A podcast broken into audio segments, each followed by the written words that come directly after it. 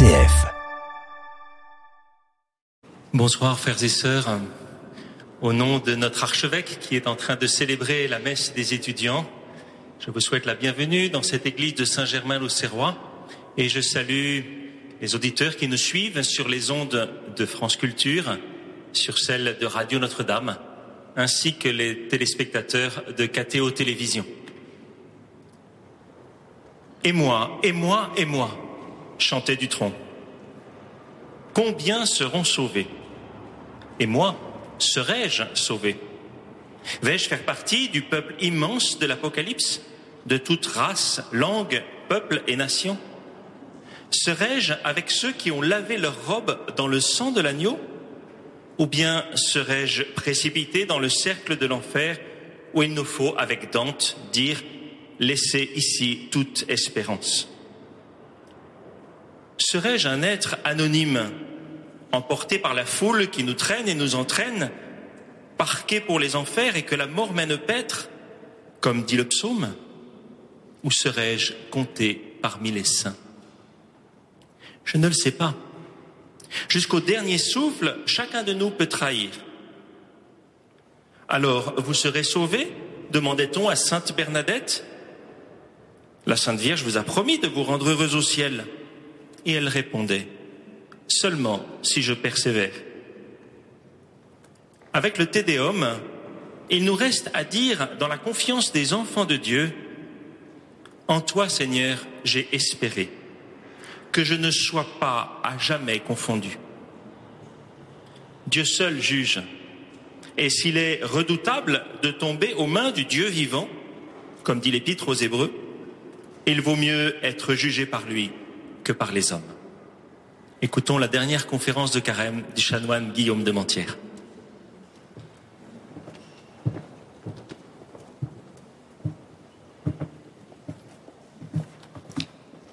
Merci, Monseigneur. Comme il est impressionnant, le silence de Jésus dans la Passion selon saint Marc. Pas un mot pour sa défense. Si ce n'est devant Pilate, cet énigmatique, c'est toi qui le dis. On attendrait, si ce n'est une réponse cinglante à ses accusateurs, à tout le moins une parole de justification. Une réplique inspirée, mais rien. Le mutisme le plus complet, déroutant. Frères et sœurs, qui pourraient prétendre être plus éloquent que le silence du Christ? Quel langage est plus approprié pour nous instruire? Toi qui, par ta confirmation, es devenu prophète du Dieu vivant, apprends de ton Seigneur quelle parole est utile. Car Saint Jean Chrysostome nous en avertit, ce n'est pas lorsque tu diras « Talitakum », ressuscitant les morts, que tu parleras la langue du Christ. Ce n'est pas lorsque tu diras « Lazare, dehors », faisant se lever les cadavres, que tu auras l'éloquence du Christ. Ce n'est pas lorsque tu diras « Ephata », rendant l'ouïe aux sourds, que ta voix sera celle du Christ. C'est un bien davantage quand tu répondras par des bénédictions aux injures dont on t'accablera, quand tu prieras pour ceux qui te persécutent, quand tu offriras tes joues, ta barbe et ton silence à ceux qui te bafouent. Lorsque insulté, tu n'ouvriras pas la bouche. Lorsque raillé, tu ne répondras rien. Alors, oui, alors seulement, tu auras le langage du Christ. Au seuil de cette grande semaine sainte, l'étonnant mutisme du Christ devant ses juges paraît comme un écrin de silence pour mettre en relief l'effroyable cri vociféré sur la croix. Quelle puissance dans cette unique parole de la 9e heure. Eloï, Eloï, lama sabachthani. Saint Marc le souligne, Jésus n'a pas prononcé ces mots.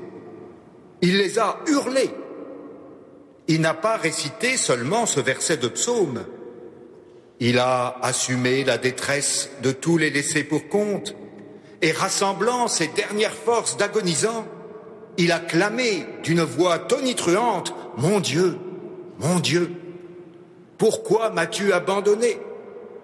J'ai beau rugir, le salut reste loin de moi. » Quelle réponse recevra un tel rugissement ?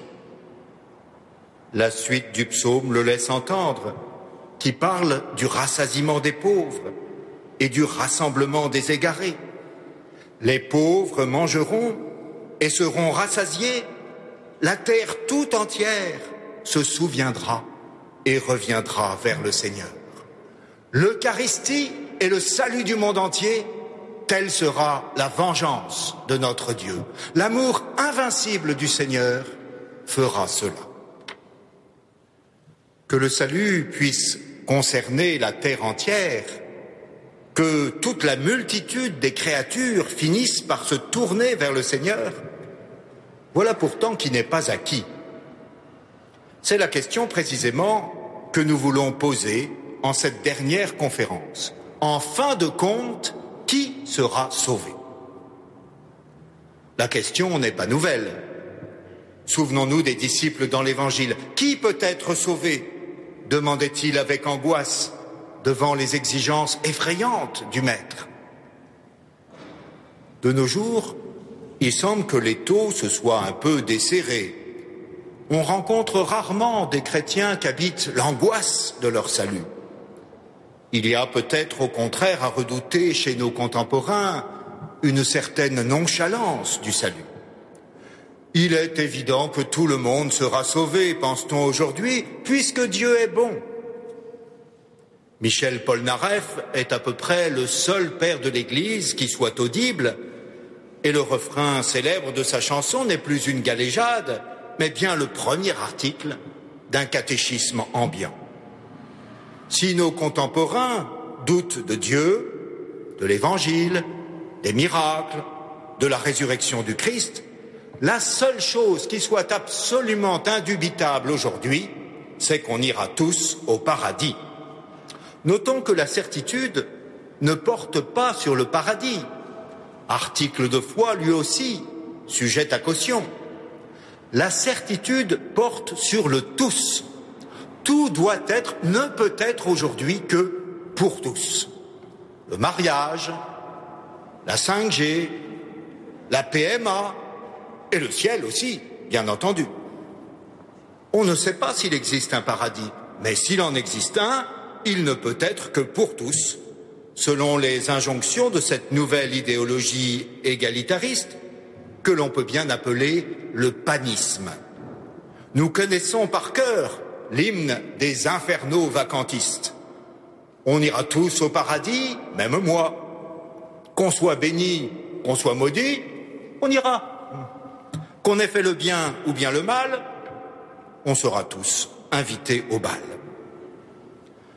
Comme toutes les notions théologiques, le salut est invité à se plier à de nouvelles exigences démocratiques. Il doit être le lot de tous, nonobstant les agissements et les croyances particulières de chacun.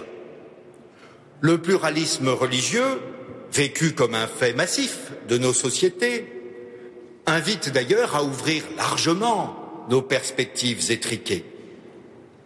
Les théologiens sont sommés de réinterpréter l'Écriture et la tradition en comblant le fossé qui se creuse de plus en plus entre le salut de tous, considéré comme indubitable, et le petit nombre des chrétiens, constaté comme un fait.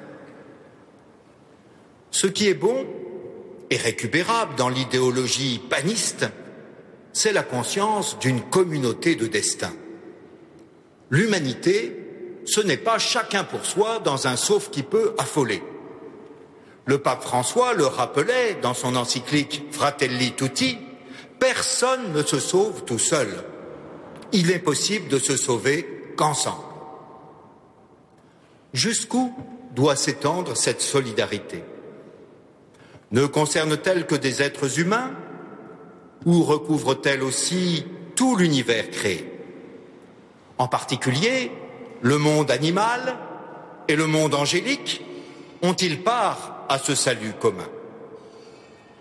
La belle fraternité des créatures a déjà été écornée, j'allais dire encornée, par le diable fourchu et ses démons. Le péché des anges est par nature irrémissible. Il ne fait aucun doute que le châtiment éternel soit réservé à Satan et à ses sbires. C'est le caractère irrévocable du choix des anges, et non une miséricorde, une déficience de la miséricorde divine, qui fait que le péché des démons est sans rémission possible. Il n'y a pas de repentir pour eux après la chute, comme il n'y a pas de repentir pour les hommes après la mort. Il est donc inutile d'espérer le salut de Satan ou de prier pour la conversion des démons. Leur damnation est tout aussi irrévocable que la félicité des anges bons est assurée. Mais, soyons francs, je connais peu de chrétiens que le salut des anges préoccupe outre mesure. En revanche, les enfants du catéchisme supporteraient difficilement aujourd'hui que leur petit chien ou leur hamster échappassent à la rédemption universelle. Combien de fois n'ai-je pas été sommé par de petits écoliers de prier pour le salut d'un chaton déficient ou pour le salut d'un vieux caniche mort entouré de l'affection de toute une famille? Car par un paradoxe qui devrait quand même nous alerter, ce que de rigides prescriptions sanitaires empêchent pour les humains, l'idéologie animaliste le promeut pour les animaux. Beaucoup d'entre nous pourraient rêver aujourd'hui de mourir comme des chiens. Certes, l'Écriture ne nous renseigne guère sur le sort éternel des animaux. Elle laisse entrevoir la venue d'une création réconciliée, où le loup habitera avec l'agneau. La panthère se couchera avec le chevreau. Les bêtes sauvages, les chacals et même ces gourdes d'autruche honoreront le Seigneur.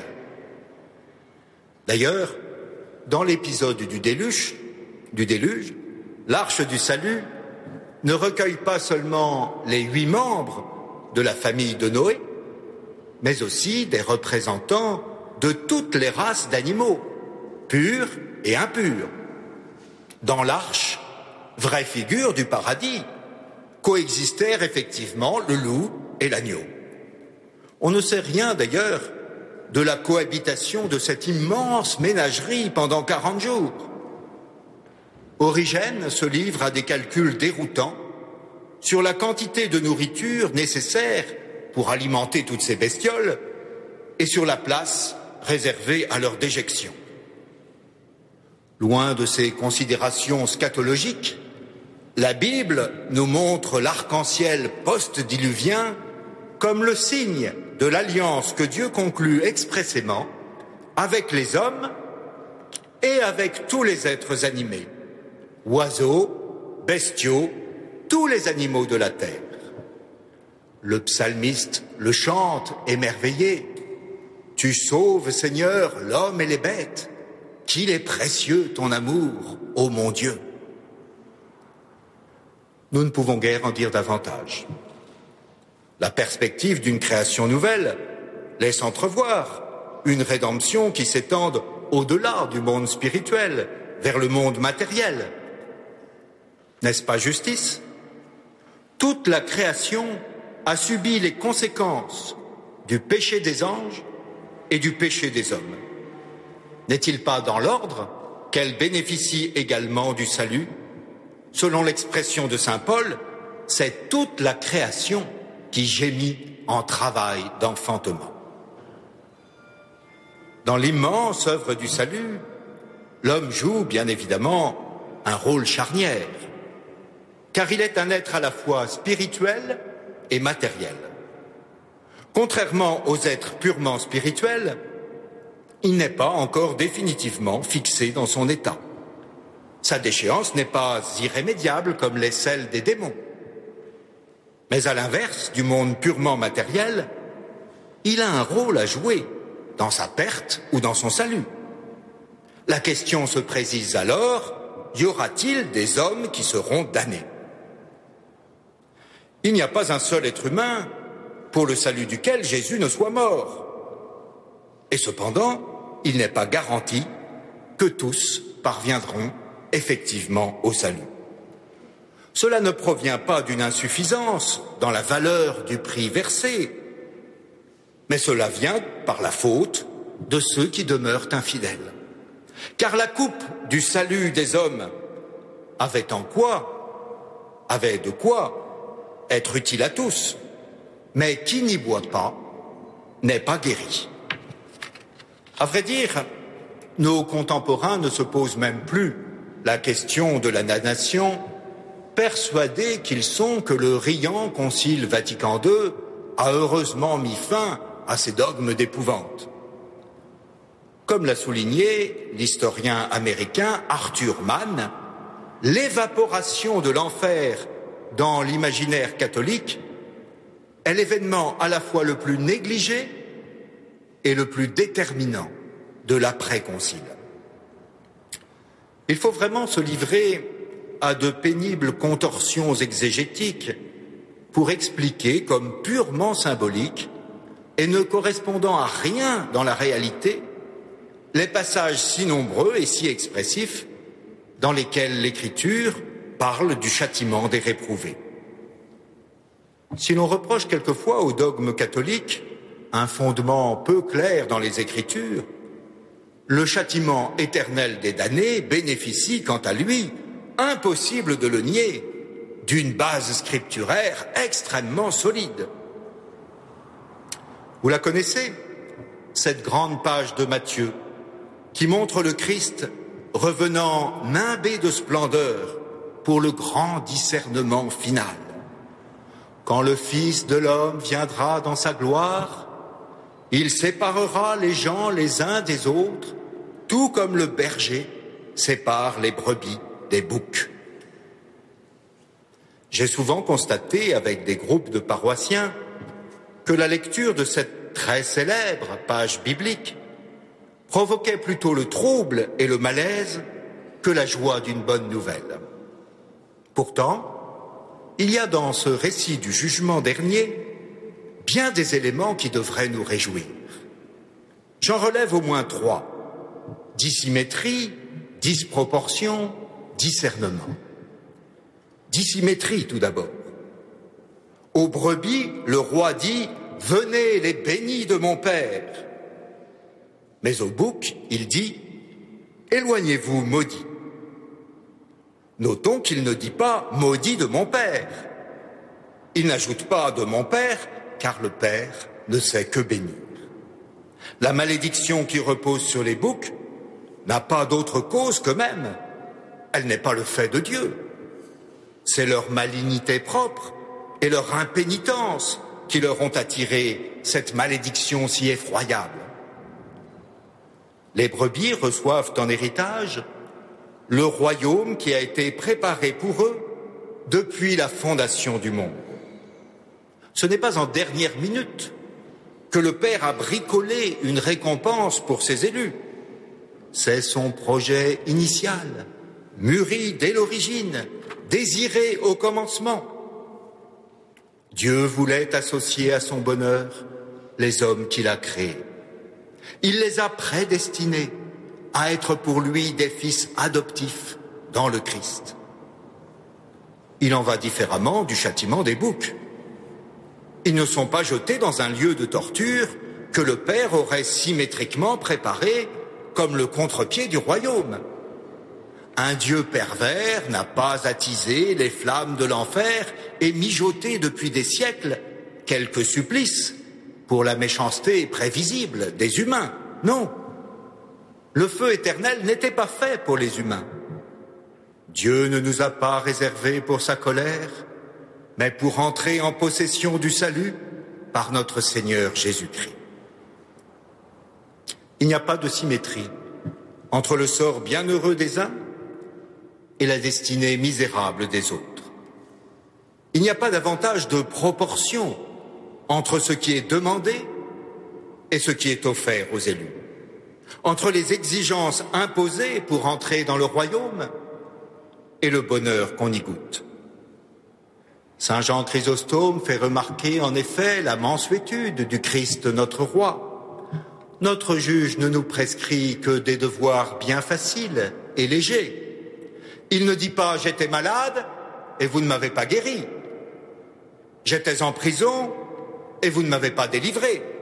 Non, simplement il quémande pour ses pauvres une visite, une attention, un regard. « Vous n'êtes même pas venu jusqu'à moi », dit-il au maudit. « Vous n'avez pas esquissé le moindre geste, vous n'avez rien fait. » Et dire qu'un seul verre d'eau pour que celui qui a soif ne perdra pas sa récompense.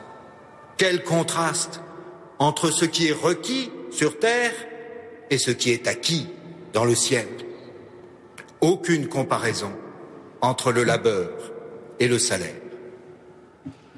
Au dernier jour aura lieu la séparation des boucs et des brebis. Les mots jugement, ségrégation, discrimination sont aujourd'hui difficilement audibles, au point qu'on accuse quelquefois l'Église d'être cette marâtre qui a forgé ces concepts pour faire tenir tranquilles des enfants apeurés. Mais tout lecteur honnête de l'Évangile doit reconnaître que le Seigneur lui-même enseigne ce partage. Cette séparation drastique, ce couperet acéré, qui opérera un irrémédiable discernement. Les solidarités et les affections humaines ne résisteront pas à ce tranchant. Si le dernier jour devait trouver deux hommes au champ, quoi qu'ils œuvrassent pareillement, l'un serait pris, l'autre laissé. Si deux femmes coopéraient au moulin, quoi qu'elles moulussent ensemble, l'une serait prise, l'autre laissée. La ligne de partage ne sera pas intérieure à chacun, comme d'aucuns l'interprètent quelquefois. Ce n'est pas un scalpel chirurgical qui opérera l'ablation du mauvais en chaque cœur. Ce n'est pas une séparation du mal et du bien dans l'intime des personnes. C'est la ségrégation des élus et des damnés. Personne ne sera sauvé si ce n'est par une miséricorde indue, et personne ne sera condamné si ce n'est par un jugement dû. Parce qu'il est bon, Dieu peut nous sauver sans que nous l'ayons mérité. Parce qu'il est juste, Dieu ne peut nous condamner sans que nous l'ayons mérité. Personne n'accède au salut à bon droit. Personne ne va en enfer si ce n'est à bon droit. Dieu seul est juge. Si l'Église se prononce quelquefois sur le sort bienheureux de tel ou tel de ses enfants, elle n'a jamais, en revanche, déclaré la damnation éternelle d'aucun homme. Elle n'entame pas de procès en maléfication, qui serait le correspondant négatif des procès de béatification. Nous savons que certains ont été sauvés. Nous craignons que certains ne se soient damnés. Et Judas, me direz-vous, il y a dans la figure biblique du traître une sorte de cas limite qui pourrait bien nous instruire sur l'universalité du salut et la possibilité de s'y soustraire. Est apparue ces dernières années, nous ne pouvons l'ignorer, une certaine tendance à innocenter Judas, à lui trouver toutes sortes d'excuses, à le plaindre, à émousser sa responsabilité et la gravité de son crime. N'y a-t-il pas quelque chose d'étrange dans les velléités contemporaines de propulser au paradis, pour des raisons prétendument évangéliques, celui que l'Évangile nomme un démon et un fils de perdition?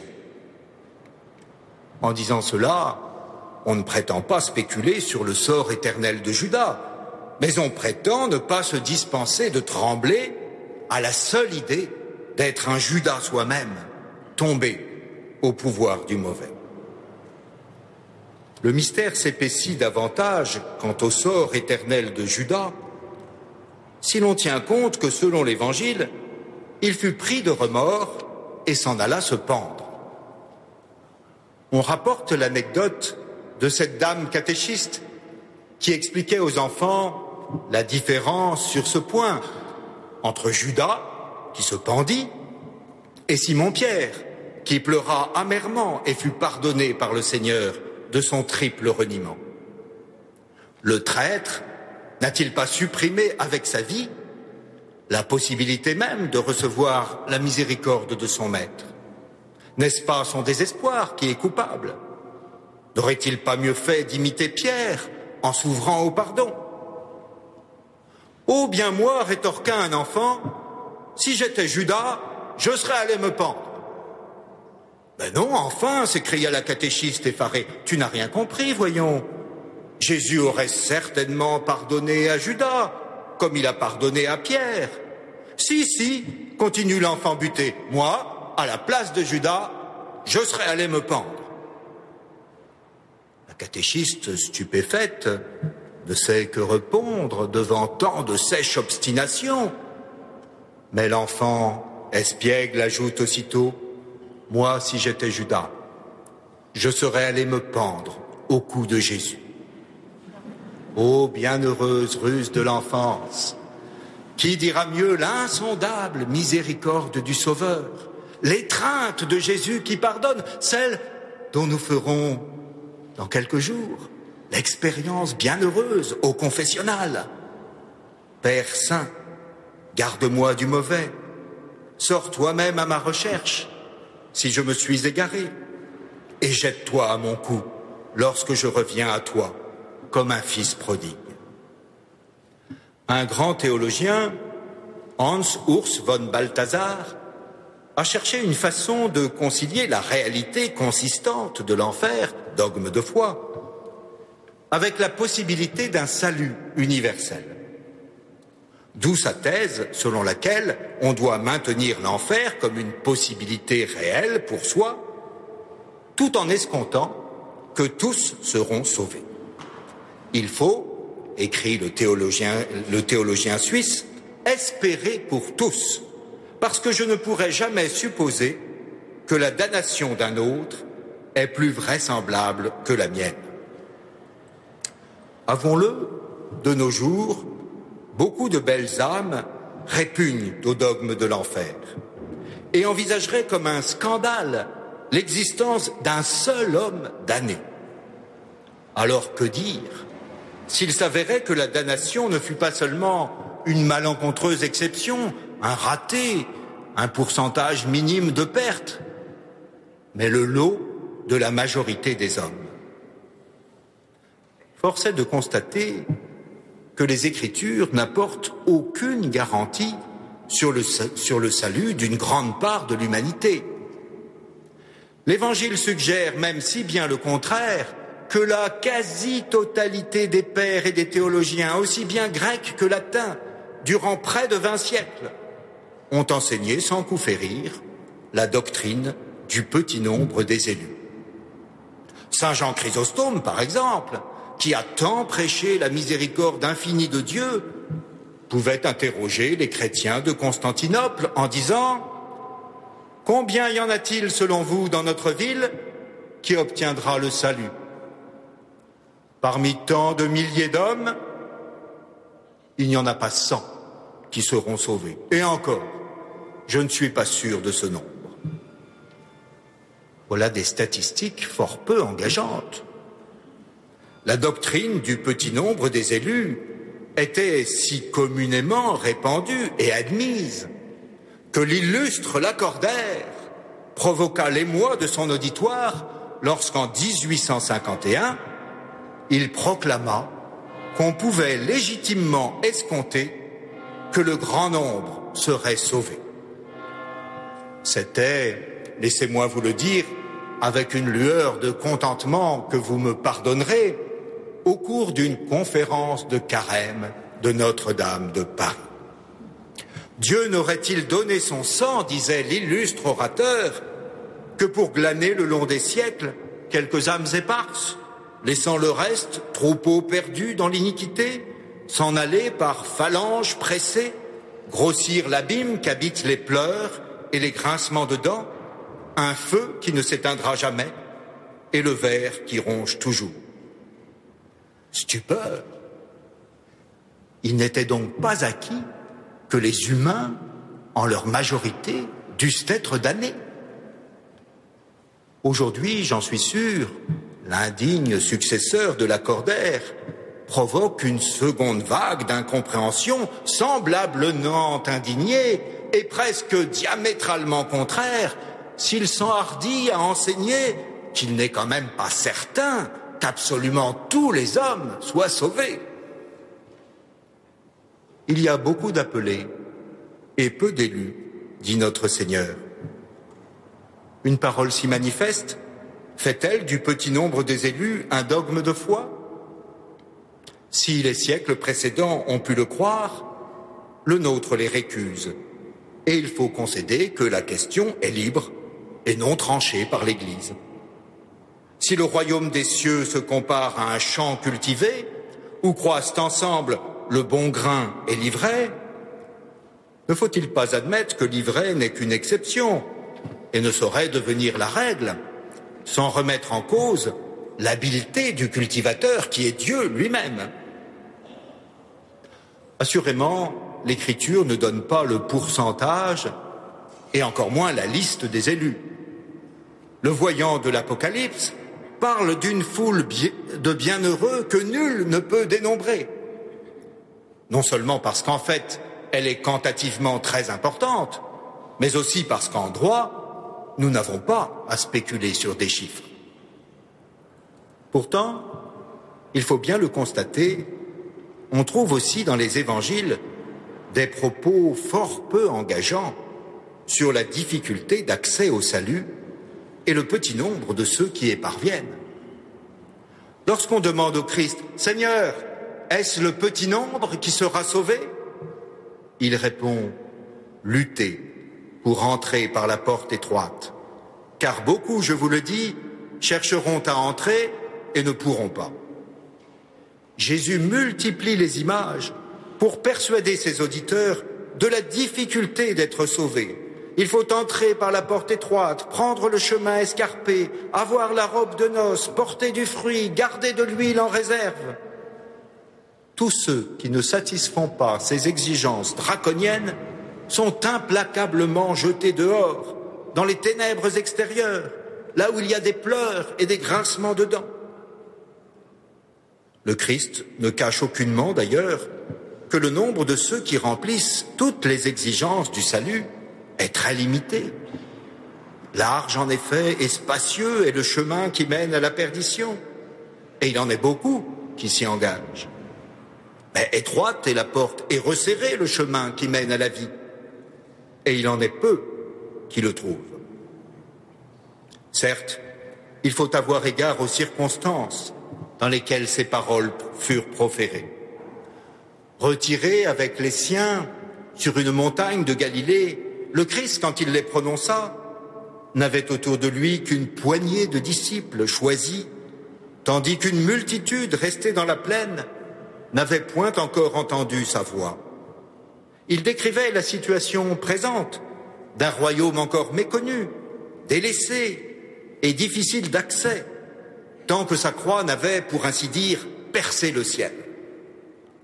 Mais aussitôt qu'il jeta par-delà sa mort le regard sur les siècles à venir, il y vit les foules qui se pressaient à la prédication de l'Évangile. Il y contempla un peuple immense ramassé sous la bannière de la croix, et il s'écria « Quand j'aurai été élevé de terre, j'attirerai tout à moi. Qui oserait mésestimer la force de cette attraction? Quel obstacle lui opposer ? Sinon l'obstination forcenée de notre liberté pervertie. Bien téméraire, celui qui croit gagner le ciel par sa perfection morale ou l'élévation de ses vertus. Mais bien impie, celui qui ignore la puissance de la grâce. » Après la rencontre du jeune homme riche, le Seigneur déclare à ses disciples « Mes enfants, comme il est difficile d'entrer dans le royaume de Dieu, il est plus facile à un chameau de passer par le chat d'une aiguille qu'à un riche d'entrer dans le royaume de Dieu. » un chameau, comment effarer Saint Augustin? Mes frères, si nous lisions un puceron, ce serait déjà l'impossibilité. Expliquons, si l'on veut, que les cordages de marins étaient appelés des chameaux, parce qu'ils étaient fabriqués avec les poils de ce gros mammifère bossu.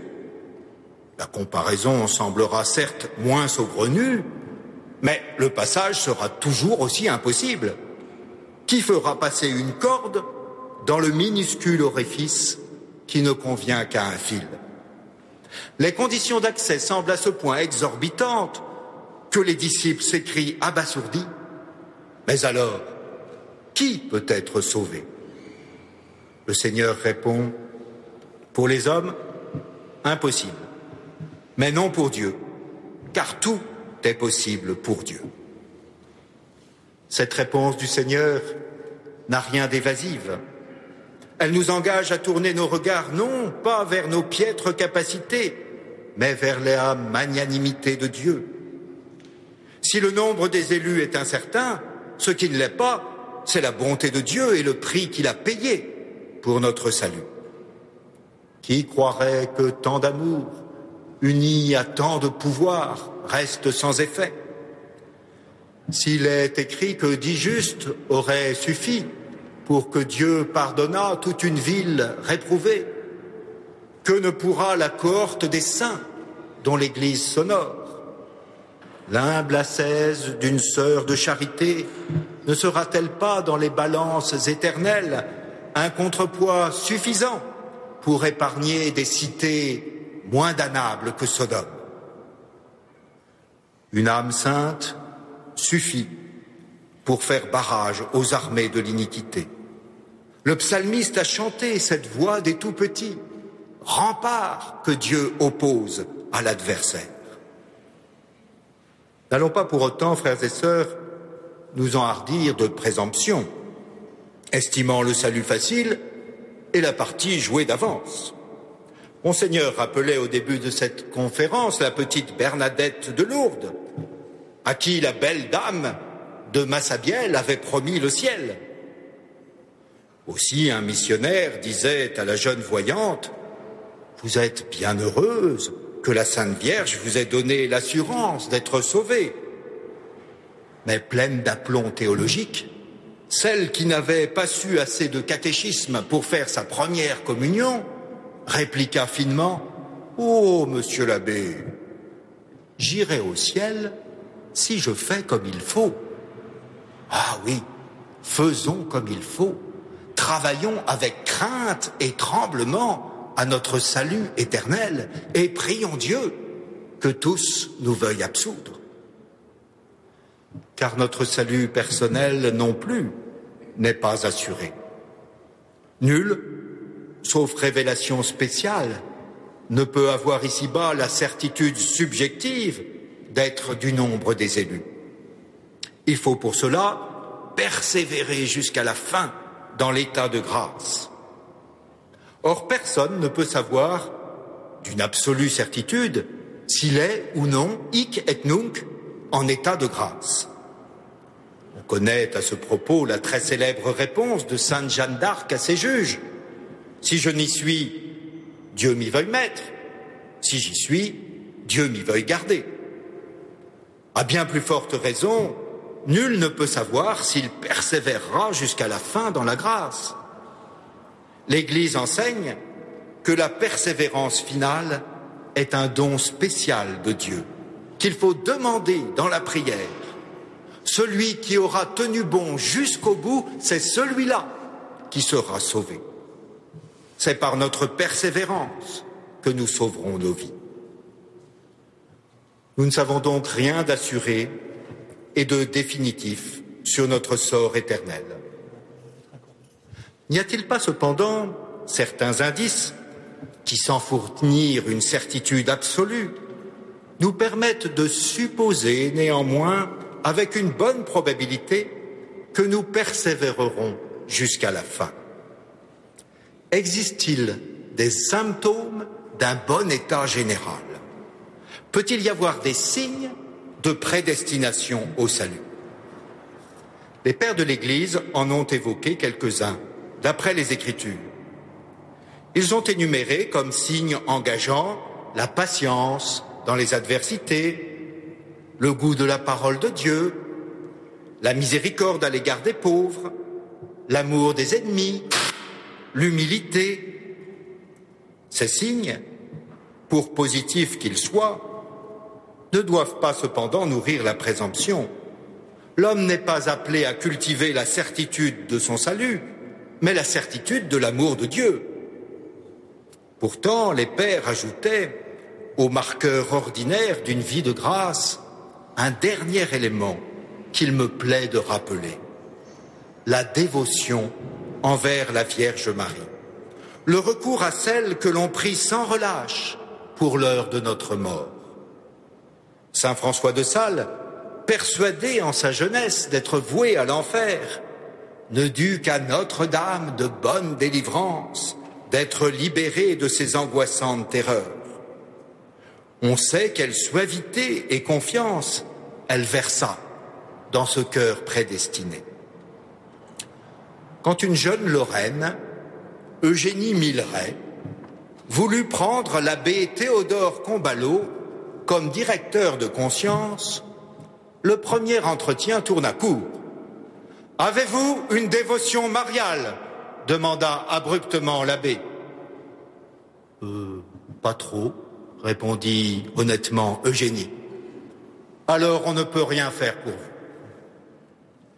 Cette réponse sèche et cinglante fut un détonateur dans la vie de celle qui deviendra Sainte Marie Eugénie de Jésus, la fondatrice des religieuses de l'Assomption. Elle nous invite à prendre chez nous Notre-Dame, car la Vierge par qui Dieu fut introduit dans le monde est aussi celle qui nous introduira dans le ciel. Aussi, avec la liturgie de l'Église, laissez-moi invoquer pour finir la porte du ciel, toujours ouverte, l'étoile de la mer, le refuge des pécheurs, que mon âme se réfugie sous le manteau miséricordieux de la Vierge Marie et s'épanche en lui disant avec le poète malandrin, « Dame du ciel, régente ternière, impératrice des infernaux palus, recevez-moi, votre humble chrétienne, que comprise soit entre vos élus, ceux, nonobstant, conque, rien ne valut. Les biens de vous, Madame, ma maîtresse, sont trop plus grands que je ne suis pécheresse. Nulle n'âme n'escompte s'enquérir vos largesses, ne voir les cieux à son trépas s'ouvrir. Croyez-en bien, je n'en suis menteresse. En cette foi, je veuille vivre et mourir. Amen.